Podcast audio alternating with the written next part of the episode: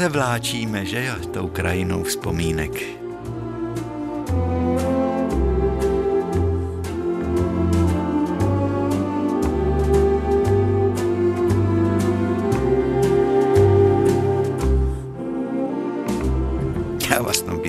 zatáhnu v tom vyprávění a píšete, že to prožíváte s námi. Vy, Žaninko? Jo, jo, jo,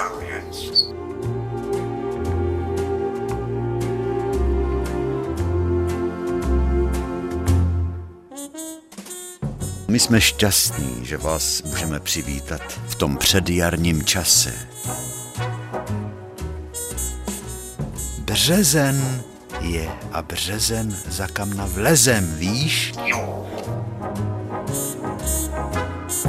Papoušku, doufám, že budeš ukázněný, nebudeš mě do toho moc kecat. A nehadaš taky na tu klec.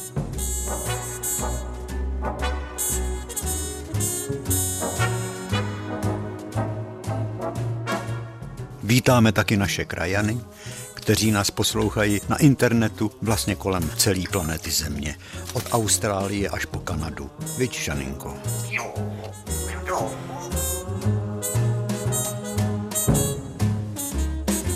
předjaří je krásný čas. A jsou i lidi, kteří mají předjaří v duši. A proč ne? Proč se neradovat? Já nevím, kdo to řekl, nějaký mudrc řekl, že za to, že jsme smutní, nám nikdo nikdy nic nedá. Tak proč nebejt veselý?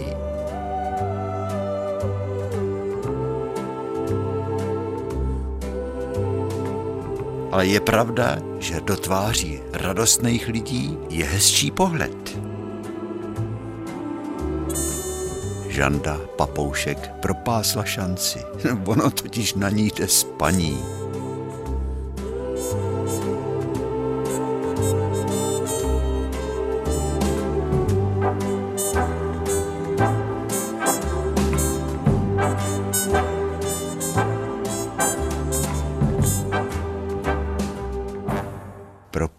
Propásnout šanci, to taky známe.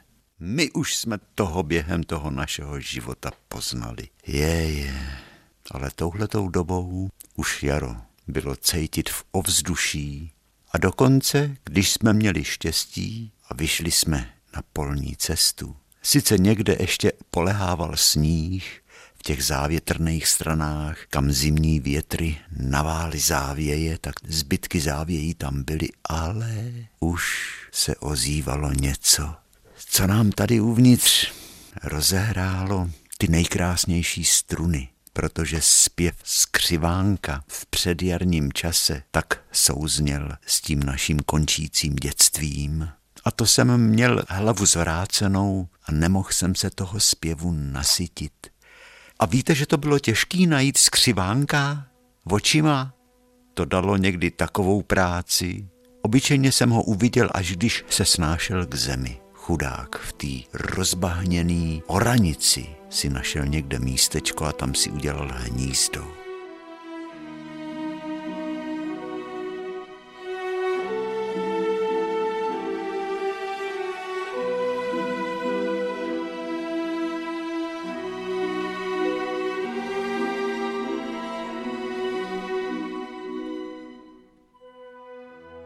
Tenkrát patřilo k našemu dětství. Babička a maminka říkala taky, vrať se před černou hodinkou, netoulej se, Vždyť nejdu daleko. A s kým jdeš? Chtěla všecko vždycky vědět. S kým jdeš? No jen s Danuší Váňojc, Jaruškou Vosíkojc a Pepíkem Truxojc. Nebudete dělat rošťárny, že ne? Nebudem. Ve dvou rada se říká ve třech zrada, najednou řekla maminka. Ve dvou rada, ve třech zrada. To už jsme znali. My už jsme věděli o každém kamenu, a doma to už jsem měl všecko proštudovaný, to už jsem měl vokoukaný, kolik bylo žárovek, ty jsem měl spočítaný přesně, bylo jich devět a některý byli úplně takový ty starý, nejstarší s takovým jak tomu říct, na té žárovce byl takovej výčnělek, skleněný trn, asi jaký dělali ručně. Taková žárovka byla ve stodole. Přesně taková byla na poště. V hovorně, jak říkal pan pošmistr Ráža, takovej pokojíček, vypolstrovaný polštářema. Pane pošmistře, můžu jít do hovorny se podívat, jsem říkal.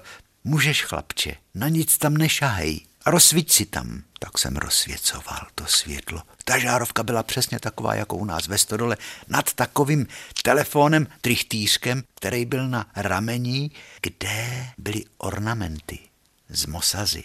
Pultík tam byl a pod sklem byl zelený sémiš a sluchátko vyselo jak na pravý, tak na levý straně. Takže ten, kdo telefonoval, si mohl dát sluchátko buď na jedno ucho, nebo na obě dvě uši a musel mluvit do toho trichtýřku nahoře. A nad tím trichtýřkem byla žárovka, která taky měla takový kudrlinky. To vlákno bylo do kudrlinek stočený přesně jako ta naše žárovka ve stodole. Potom byly ještě žárovky v cimrách, na chodbě, na dvoře, ve sklepě, na půdě, no dohromady devět žárovek, protože neplancáme peníze za elektriku, když můžeme držet černou hodinku, ne? říkal děda. Takže každý večer se držela černá hodinka. A babička si sedávala na malou sestličku ke kamnům a štípala třísky na podpal. A děda se koukal z okna a bafal z fajfky.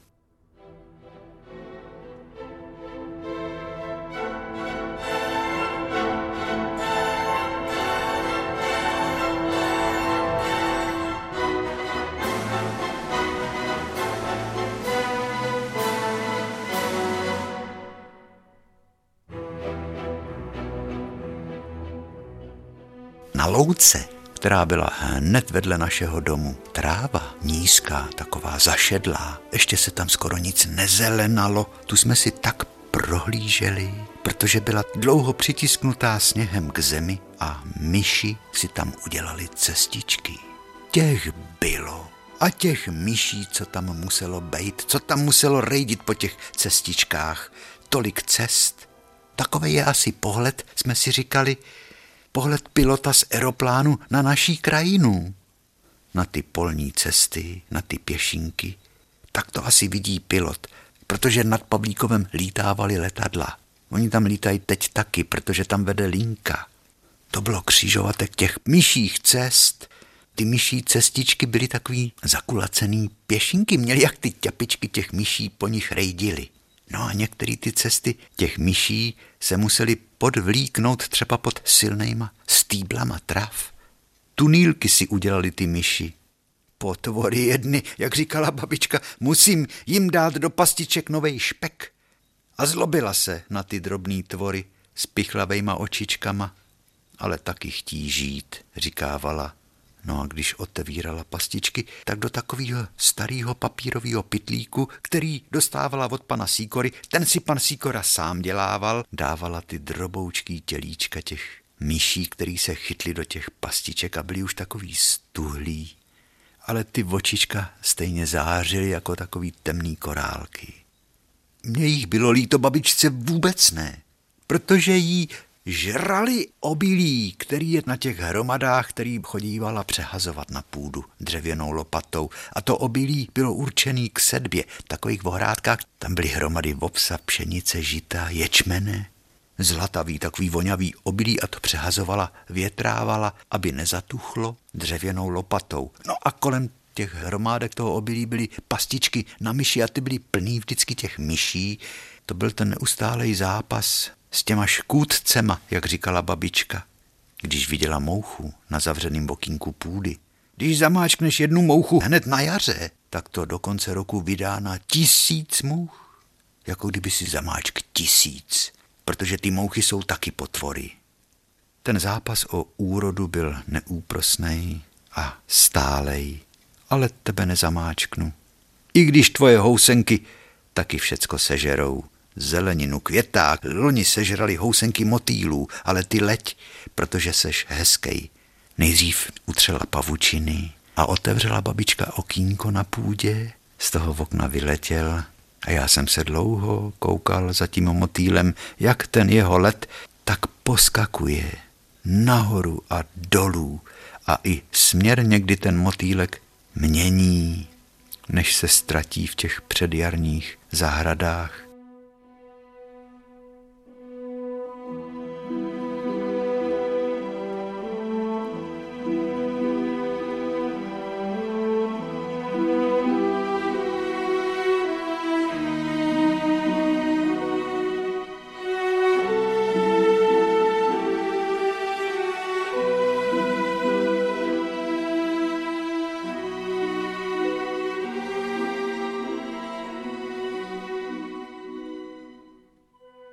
Mají lidi hnízda. Tady kouří se jim z komínů, protože je ještě zima.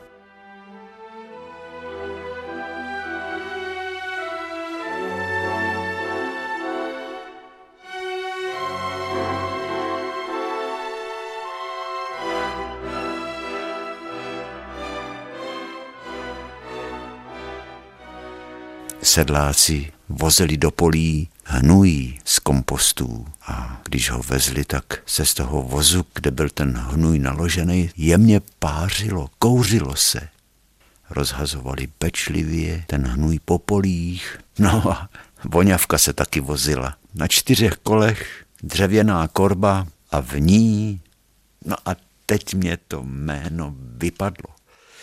Vidíte, jak je dobře, že si takhle vzpomínáme nahlas, protože ty věci aspoň se pojmenujou a pro ty mladý je to úplně jako kdyby jsme vykládali o nějakém pradávném čase, protože ty už vůbec neví, že se močůvka vozila na pole. No bylo to dřevěný, šouvkem se do toho ta močůvka ze senkrovny nalejvala. Běda, když to cáklo na sedláka nebo na kočího, který nalejval tou voňavkou voněl, smrděl tedy, až do daleka to bylo cejtit. No, že by se tomu říkalo voznice? To je jedno, já se k tomu vrátím, to ještě pojmenování najdeme. A když tak nám ho napíšete. No a s tím se vyjelo do polí a potom sedlák nebo kočí dlouhou tyčí otevřel na zadním čele toho velikánského sudu, ve kterým žblochtala ta hnojnice, byl otevírací kohout, ale nejenom to, byla tam jako taková žíce veliká ve tvaru lopaty, která měla ladný křivky a podle toho, jak se ta lopata natočila, tak z té voznice ta hnojůvka stříkala. Ona ten velikánský sud, ta voznice byla plná hnojůvky, tak pod tlakem ta vonící, smrdící, vzácná tekutina, pro pole tak důležitá, výživná, z toho kohoutu stříkala, ale narazila na tu sformovanou lopatu a ta lopata z té zlatavě hnědý tekutiny udělala vějíř třeba půl druhýho metru široký vějíř, který vystřikoval nahoru a pak padal dolů a vsakoval se do toho hladového předjarního pole. A koně pomalu tu voznici táhli a za voznicí zůstával pravidelně skropený pruh půl druhýho až dva metry široký, prohnojený pruh země hnojnicí. A Papoušek mezi tím usnul. Hm, on to asi cejtí. To byla zvláštní vůně. To nepáchlo příliš odporně. Taková příroda to byla. To ještě tenkrát chemie nepronikla do zemědělství.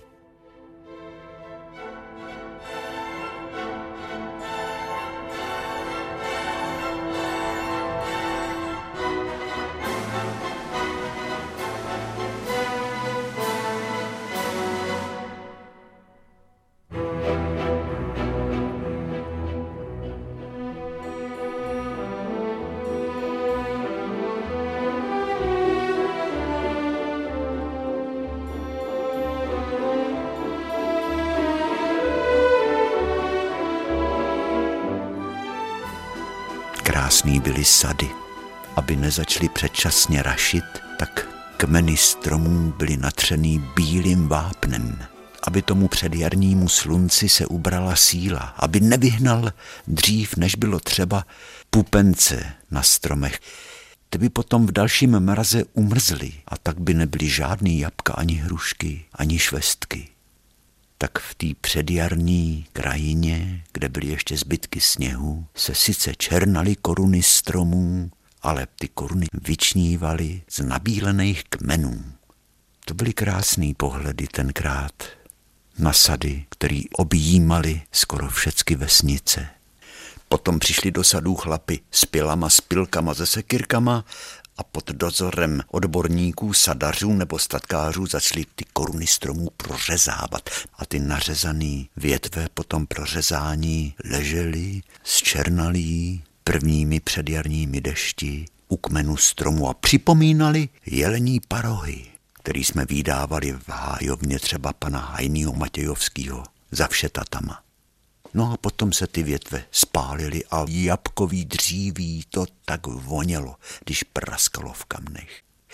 Jo, v kamnech. Rozdělej oheň, zatop. No jo, to se řekne. Ono to zní tak, jako kdyby nic, ale zatopit v kamnech, to byla věda. Museli jsme vědět, kde jsou sirky, protože ty před náma schovávali. Sirky, taková prostá věc. Přece si viděl v lóni na podzim hořet stoch slámy za vovčárnou, ne? Co z něj zbylo? Jen oči pro pláč sedláka Kolskýho. Vidíš, co udělá dítě, když dostane do ruky jen jednu jedinou zápalku. Roškrtne a neštěstí je tu.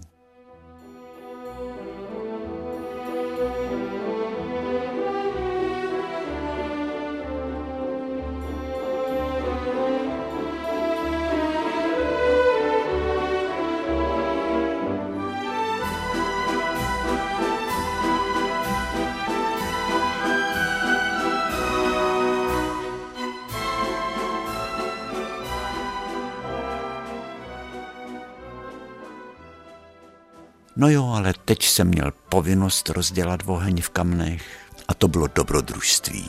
Už jenom ten oheň. Co to je oheň? Někdo by řekl, jsou to plameny, který pálí, na kterých se dá vařit a píct. No jo, ale když ty plameny jsou tak proměnlivý, jsou malý, velký, bílý, žlutý, rudý, přiboudlý, praskají, pálí a plápolají. A nejdou vůbec vzít do ruky. Nemůžete si vzít plamen do ruky a ošahat ho. Nemůžete se na něj podívat zblízka. To vám hned opálí v obočí. No a my děti jsme tak zkoumali všecko. Nebo chtěli zkoumat všecko a ty plameny jak můžou, tak zhasnou a pak znovu vzplanou a lidi od pradávna se do nich dlouze a rádi koukají, protože takový plameny, to je biograf, že jo? Tak rozdělej oheň. Ale když je to tak pracný, a co se všecko musí předtím, než se ta zápalka škrtne, co se všecko musí udělat. Musí být dobře nařezaný třísky, musí být dobře nasekaný polínka, musí být z těch polínek udělaná hranička a to všecko je veliká věda. A papoušek začal zase zlobit. Ty jsi se probudila, viď? Jo, Žaninko papoušku, tenkrát, když jsme začínali, tak z protější stráně znělo kukání.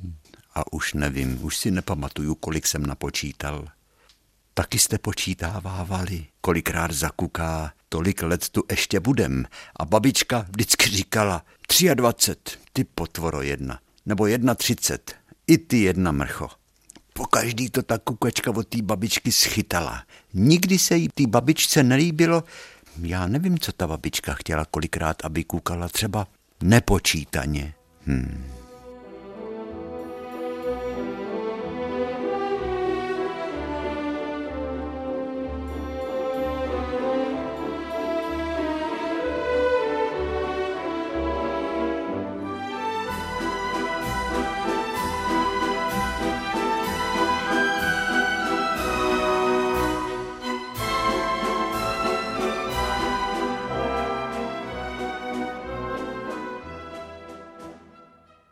Za top, ono se to řekne, ale kolik starání to dá.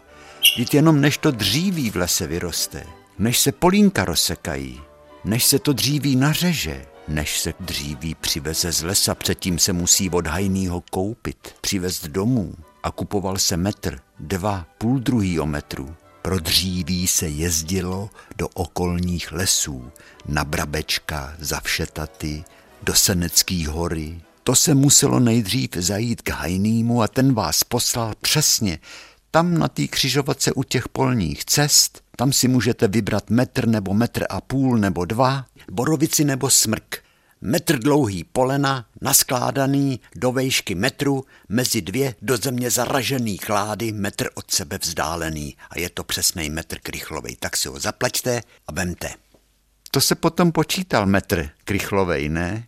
Když mezi polena, který byly metr od sebe vzdálený, se naskládala hranice metr dlouhých polen, metr vysoko.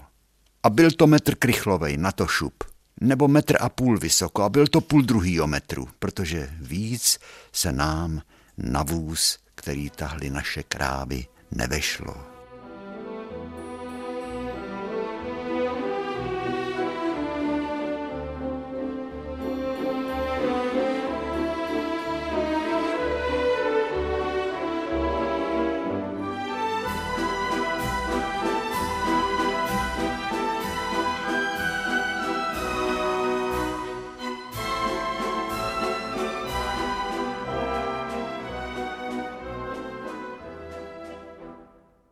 Vzpomínáte si, jaký, jaký byl pořádek v lesích? Tam ženský chodili s dovolením a jinýho do lesa s nůšem a na klest, na šišky, jo, to, co vychřice, nějaký silný větry volámali ty větve a ty se válely dole, uschlí, tak to babičky přinášely domů. To byl plamen v kamnech, chrunda se tomu říkalo. No a určitý jídla se vařily jenom na chrundě.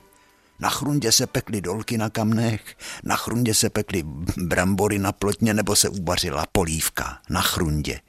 Pár větví klestu, to se nasekalo na drobno na špalku, to se škrtlo sirkou a to blaflo a to byl takovej žár a na tom se rychle pekly takový ty, ty dolky, které se potom máčely do cibulový nebo křenový vomáčky. Jej to byla dobrota.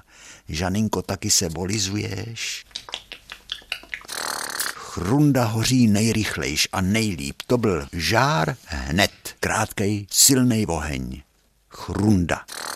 No, vidíte, taky už jsme zapomněli. A vůbec, vzpomínáte si na sekání polínek na špalku? Když děda řekl, když nasekáš pěkně polínka, když rozsekáš tyhle ty špalky, které předtím jsme s babičkou řezali, je, když jsme řezali polena, na malý kousky, který se potom štípali na špalku sekirkou, to, než jsme se s babičkou shodli, to musel být koncert tahat pilu a řezat. Kolikrát už jsme taky o tom mluvili. Babička, kam čumíš, pust mi tu pilu, ať si ji přitáhnu k sobě. Jej, jej, ten kluk je nešikovnej jako hrom do police. No jo, já jsem se zasnil a pilu jsem babičce nepouštěl, aby si ji mohla přitáhnout. A zase jsem musel táhnout já a zase babička. A piliny se sypaly. Žaninko nekvič. No a když nasekáš dříví, a čím ho bude víc, tím dřív spolu v neděli půjdeme do kampeličky uložit peníze. Máš taky něco v prasátku, ne? Jo, dědo, mám, ale málo. Tak já tě tam přidám, říkal děda, i když měl takovou malou penzi. U nás nebyly peníze, my jsme byli chudí. Tak jsem se těšil, že uvidím tu kampeličku, že se budu koukat těma mřížema z té kampeličky ven, že tam udělám zápis, kolik jsem přines peněz. Pan řídící učitel Řežábek to zapíše do mý vkladní knížky kampelička, na ní byla včela vyobrazená a byly tam kasy s nápisem Verdheim, pokladny a na stolech byly růžový pijáky a kolípky s pijákama. No tak. A lahvičky s ingoustem a všecko to tak zvláštně svátečně v kampeličce bonělo. A hned jsem měl cíl a hned mě to štípání polínek šlo líp od ruky.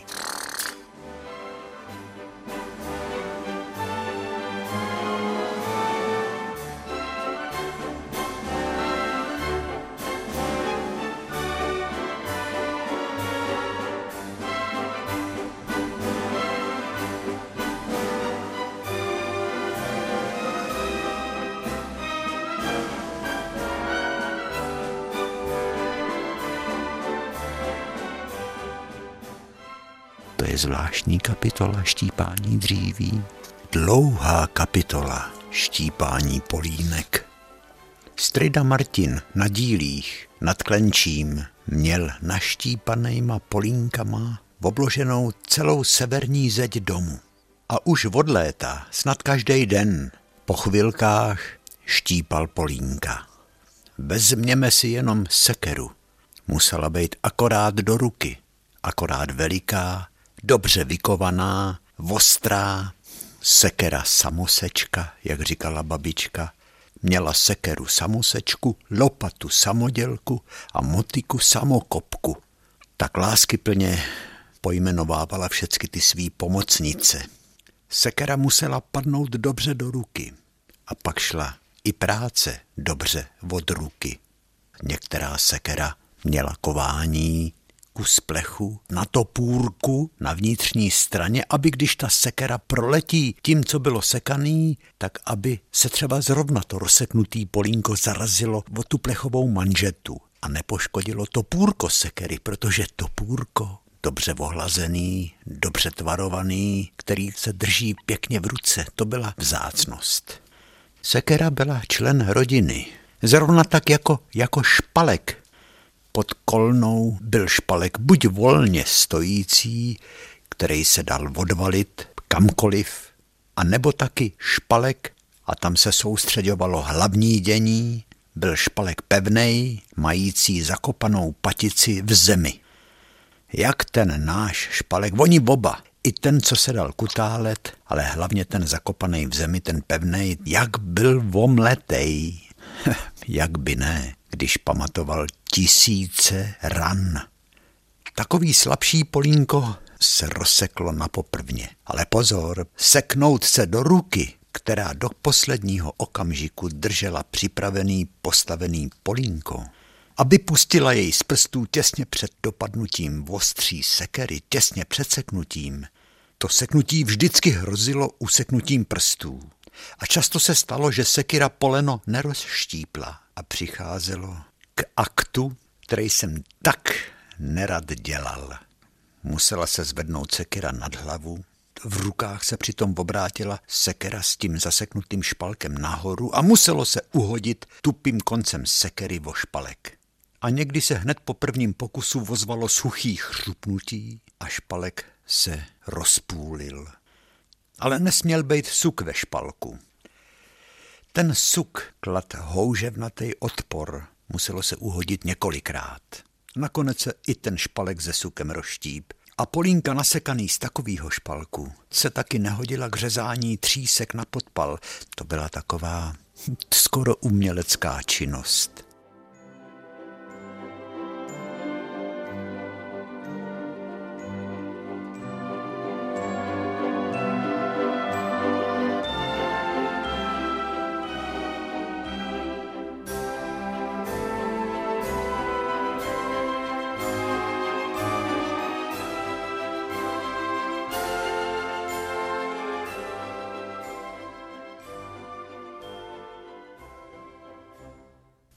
Babičce tý třísky na podpal přibývaly před očima.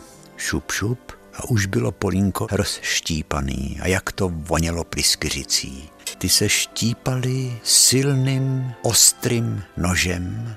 Hromádku třísek do foroty měla vždycky babička pod kamnama. Děda si taky takovou třískou zapaloval fajfku. Škoda každý sirky. Když si přece prostrčím tady tu dlouhou třísku s zavřenýma dvířkama v kamnech, tou kulatou dírkou dole ve dvířkách na větrání a ušetřím sirku a nepopálím si prsty. Sirka je krátká, kdežto tříska z polínka je třeba až 25 cm dlouhá. Delší než zednická žíce. Jo, ale aby se dobře nařezali špalíky z metru dlouhých polen, tak musela být pila dobrá, ostrá a hlavně musela mít rozvor. Ale rozvor se neříkalo šraňk a když někdo řekl, že musí udělat šraňk, tak to je machr. Každý, kdo uměl udělat šraňk, tak byl machr, protože nejlíp šraňk dělal truhlář Beneš. Ten musel mít jako truhlář pily v naprostém pořádku. A všichni tesaři, jak tesař Kapoun, tak tesař Vopat, kdo tam ještě byl pan Hamous. Broušení pil a dělání šranku byl pro truhláře a tesaře každodenní chleba.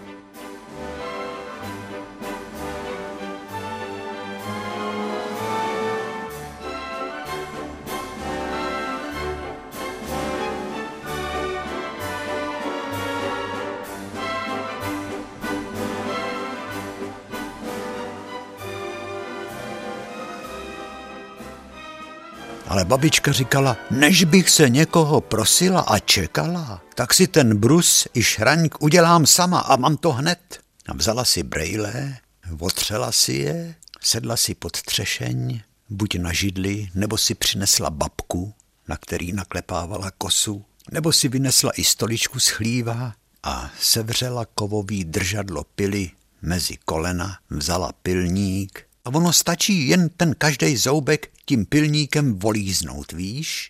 A už se vozejvaly zvuky, takový skřípavý a babička pečlivě těma brejlema pozorovala, jak dělá na pile brus, zub za zubem.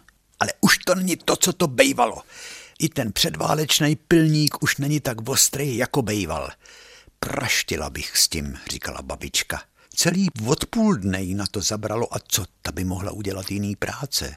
Třeba dojít pronůši trávy, nebo přesejt obilí, nebo se podívat na slepice, na králíky, na husy, ale musela dělat brus a šraňk upily. No a jak se dělá šraňk? Rozvor.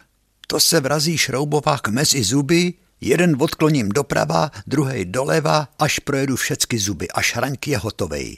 Ten rozvor zubů musí bejt, jinak by pila nejezdila, zakousala by se. Šraňk udělá ten řez širší, ta pila dobře řeže. A proč to chceš vědět? Kdo je zvědavej, bude brzo starý, říkala babička.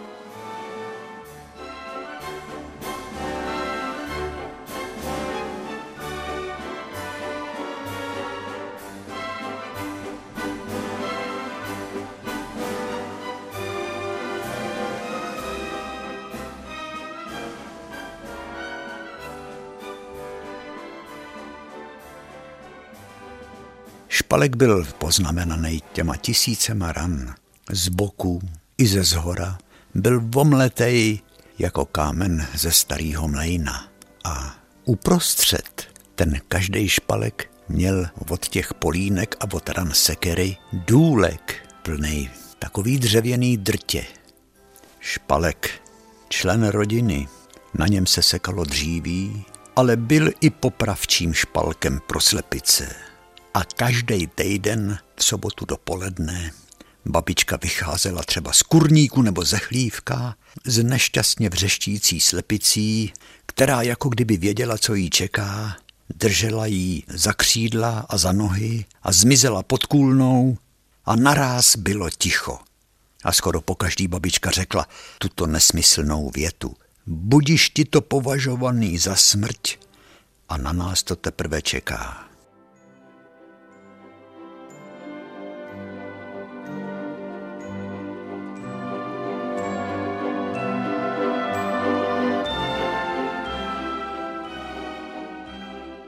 Vzpomínáte si na dobu, kdy se z rádia linula náladová hudba? Toseliho serenáda, neapolská serenáda, florentínský pochod Juliusa Fučíka, Lehárův valčík, když smě líbal, tak smě říkal, mám tě rád.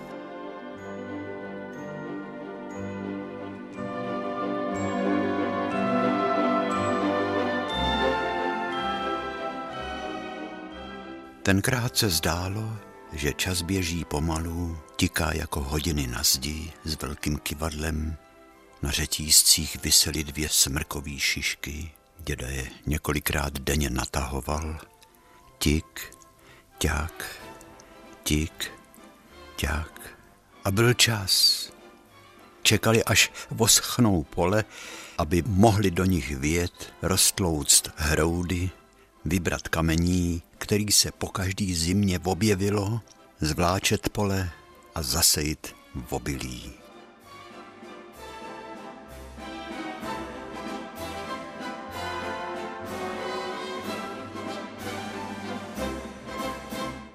A než se začalo sít, než přišla ta posvátná chvíle, to byla chvíle taky pro oči. Chvíle tichýho spočinutí před započetím práce, kolem dokola se pracovalo. Každý jaro se rozzářily i oči všech sousedů.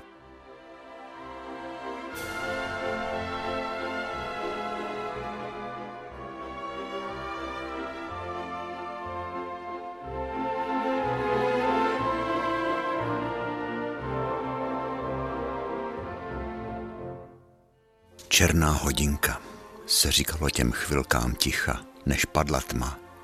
Černý hodince se sedávalo bez hnutí, koukalo se do neurčitá a hlavou šly vzpomínky, třeba zrovna na doby mladosti, kdy mohli ještě v plný síle dřít na polích.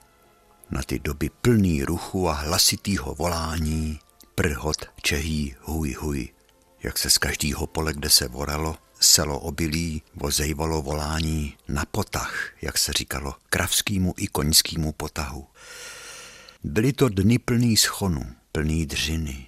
V těch sichravých předjarních dnech, ve dnech podzimu i v parných horečnatých dnech léta, kdy bylo třeba sekat sena nebo votavy a potom, kdy obilí zrálo a vožních se výjíždělo do polí brzo, krátce po východu slunce, než vypukne žár, než začnou štípat mouchy.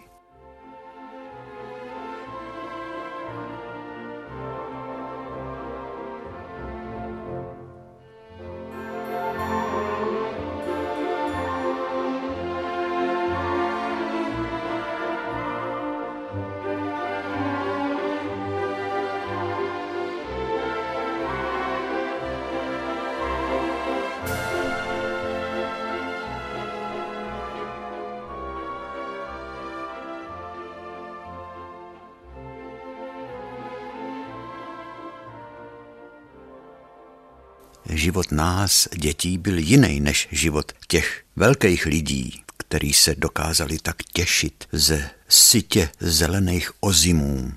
Dokázali se velký lidi těšit z toho, že se letos povedla zabíjačka, krvavá skvrna prolejzala přes všechny vrstvy napadanýho sněhu. Až silný paprsky předjarního slunce sníh vysušili a tím zmizela i ta skvrna, ta památka po té strašné vraždě. Ale jak se letos povedlo uzený, říkala babička. A nebo sulc, huspenina. Když babička dělala sulc, jak mlela kůžičky, dávala do toho kolik druhů masa, mlela, krájela mrkev, zeleninku a potom všude jsme měli v chodbě i v pokoji, jak se říkalo, ložnici, kde se nikdy netopilo, to bylo zvláštní, že v ložnici nebejvaly ani kamna přece. Ta ložnice, kde byly manželský postele, nad nima byla fotočka ze svatby. Já nevím, kdy se naší brali děda s babičkou v roku 1902, tak tam byly zvětšený, z té veliký stojící fotografie byly nazvětšovaný jenom hlava dědečka, hlava babičky, nad dveřma byl obrázek oválnej, dej Bůh štěstí, vzpomínka na svatou horu, a byla tam strašná zima, protože tam nebyly ani kamna a ten pokoj, tak se říkalo ložnici, se zavlažoval jen, když se otevřely dveře z kuchyně. I v tom pokoji, kde bylo chladno, stály na podlaze talíře a mísy s tuhnoucím sulcem.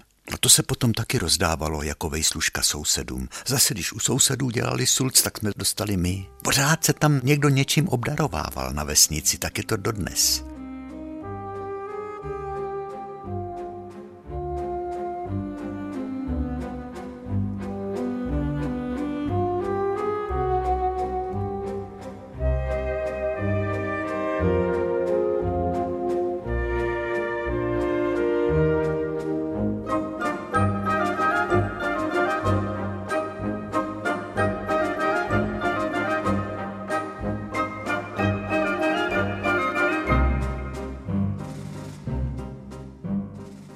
Zima končí, ale v kamnech se musí pořád topit. Už jenom kvůli vaření. Kamna babičky, velký kamna kuchyňský. Pod kamnama byl uhlák, vedle pohrabáč, lopatka. Kolem uhláku a lopatky byl vždycky takovej trošku nepořádek. Větvičky, když se topilo klestem, chrundou, tu vypadku z popela nebo kus uhlí, ale důležitý byly pláty litiny nahoře na kamnech. Na tom se děly věci. Jednak tam byl skoro pořád hrneček s vařící se vodou, to prej, aby se dobře dejchalo, říkal děda. Ale když se na plátech pekly brambory ve šlubce, ty se taky mohly píct v troubě. No a taky se pekly na plotně. Slaný dolky, ty byly dobrý, placky, škvarkový. Každou tu placku babička pokrájela. Udělala tam nožem takovou mřížku, aby se dobře dala lámat. Kolem plotny bylo zábradlí a na tom zábradlí visely útěrky. No a vedle kamen na zdi visely na modrým emailovaným věšáku tři peroutky, mašlovačky se jim říkalo. Takový košťátka, který si babička sama dělala z husích brk. Lopatka na obracení lívanců, pár naběraček, vidlice na obracení masa, cedník na nudle, litinová forma na smažení třech volských vok. Hm. Když se do nich vykleplo to vejce, to zlato, ten žloudek, a jak to na té plotně prskalo. A šup a už se neslo smažený vejce na stůl. Jen tak ke svačině, protože vajec bylo vždycky dost. Nebo kurka, nebo kyselý zelí ze sklepa, jej, to se žilo.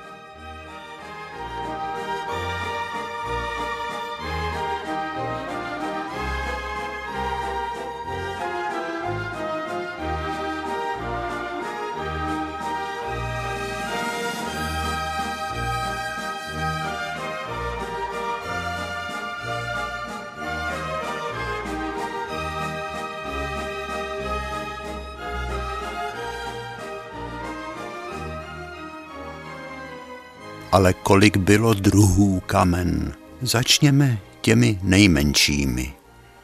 Malinkým litinovým bubínkem, jak se mu říkalo. Velikým jako hračka pro děti, ale jak žhnul. Ten jsme výdali v Maringotce, přijíždějící k nám na posvícení a na pouť, stával na nožičkách, komínek šel skrz střechu a na tom Žaninka vařila pro Matýska obědy. No jo, ale ten malý bubínek byl vymyšlený, protože lidi si tenkrát dali práci s přemýšlením. Kulatou plotínku měl nahoře, ale ta plotínka byla rozdělená na přesně do sebe zapadající kroužky, od nejmenšího po největší. A litinový kroužek, jeden nebo dva nebo tři, se výmuli a do tak vzniklého kulatého otvoru se rovnou postavil hrnec plechovej. A už se vařilo. Nebo si vezměme kamna, litinový kamna v hospodě u Jirkovských.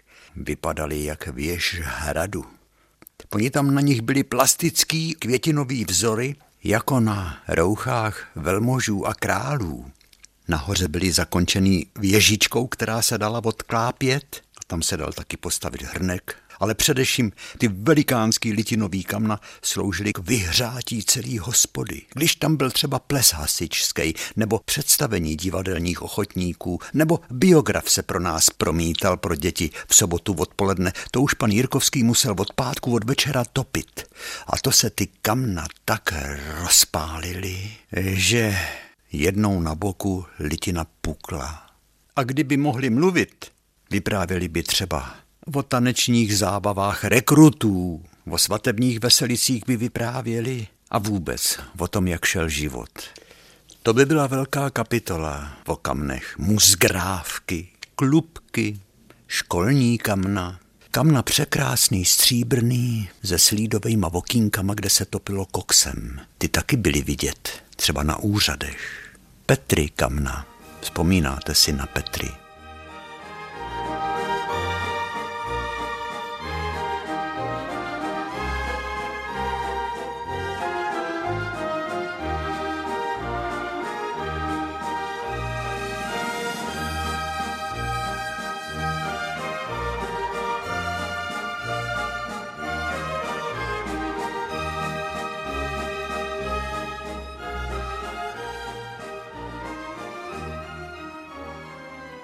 A teď máme velkou kapitolu pilinových kamen.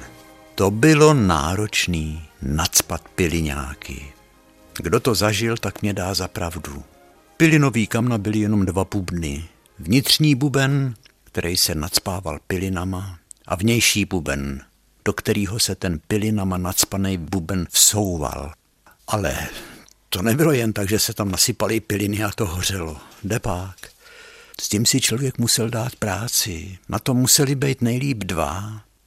Nejdřív se museli tam položit velice pozorně vodorovný poleno, který skončil uprostředka dna toho bubnu. Mělo tam takovou plošinku. Nejlíp ještě, že v té plošince byl hřebíček. Na ní se musela nastavit kulatina svislá, která procházela celým bubnem až nahoru, protože to byl ten tah toho plamene.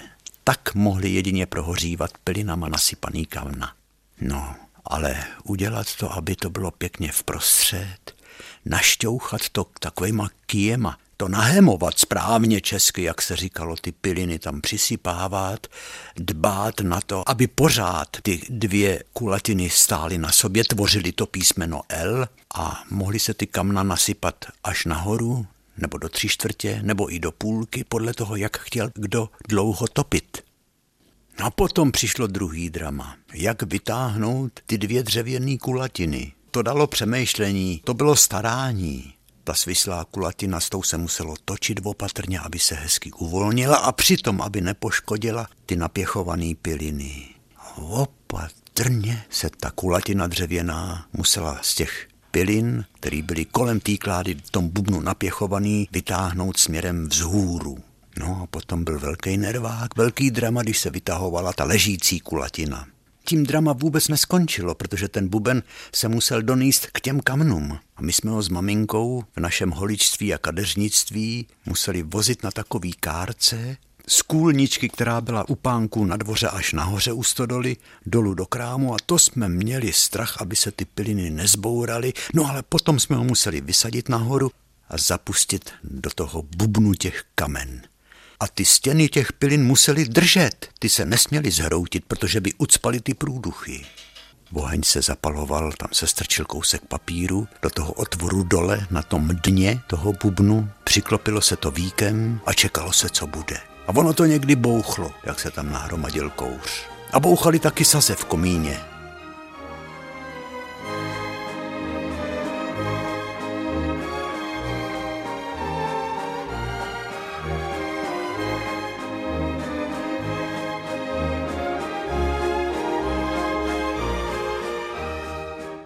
Kolem kamen se točil život.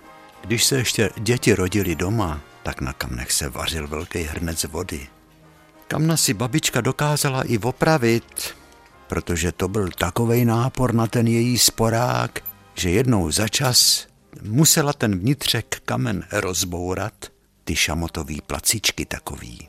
No a u nás v Rakovníku se šamot pálil, na nejbližším dole Rako se těžil lupek, tak o šamotový cihly nebyla u nás nouze. A o šamotovou maltu taky ne. No a babička si to tam vystavěla pěkně podle svýho gusta, udělala takovou generální opravu kamen a vařila dál.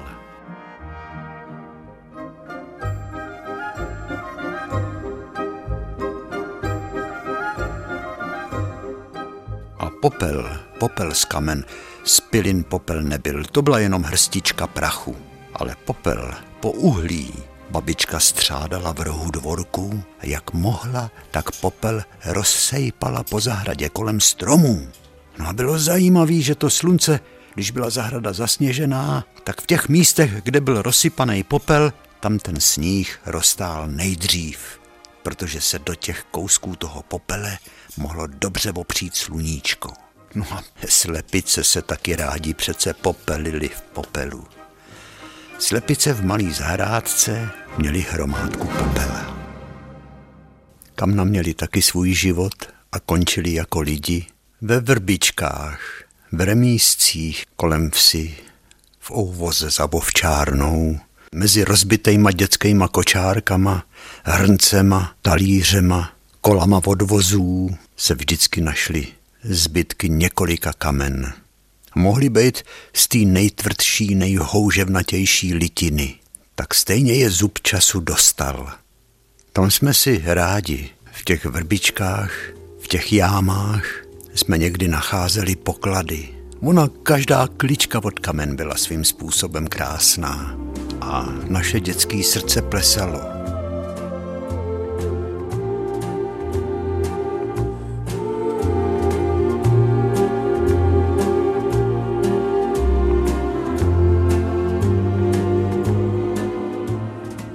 Vidíte, tak ve zvuku náladové hudby jsme si povídali především o kamnech, ale i o jiných prostých věcech, z nich se skládá zázrak, kterýmu se říká život.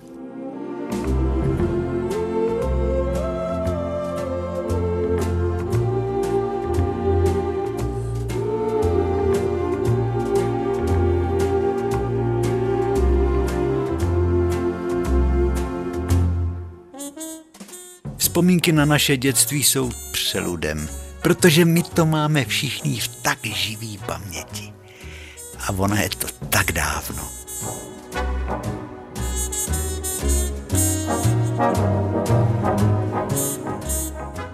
To nám to zase uteklo, ta hodina, ale už se jaro blíží, večer jak ptáci zpívají.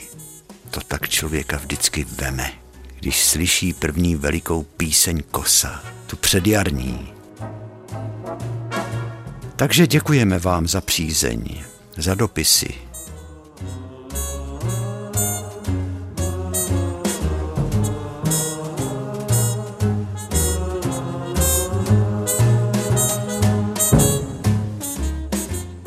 Přejeme vám jen šťastné dny a těšíme se na setkání příště.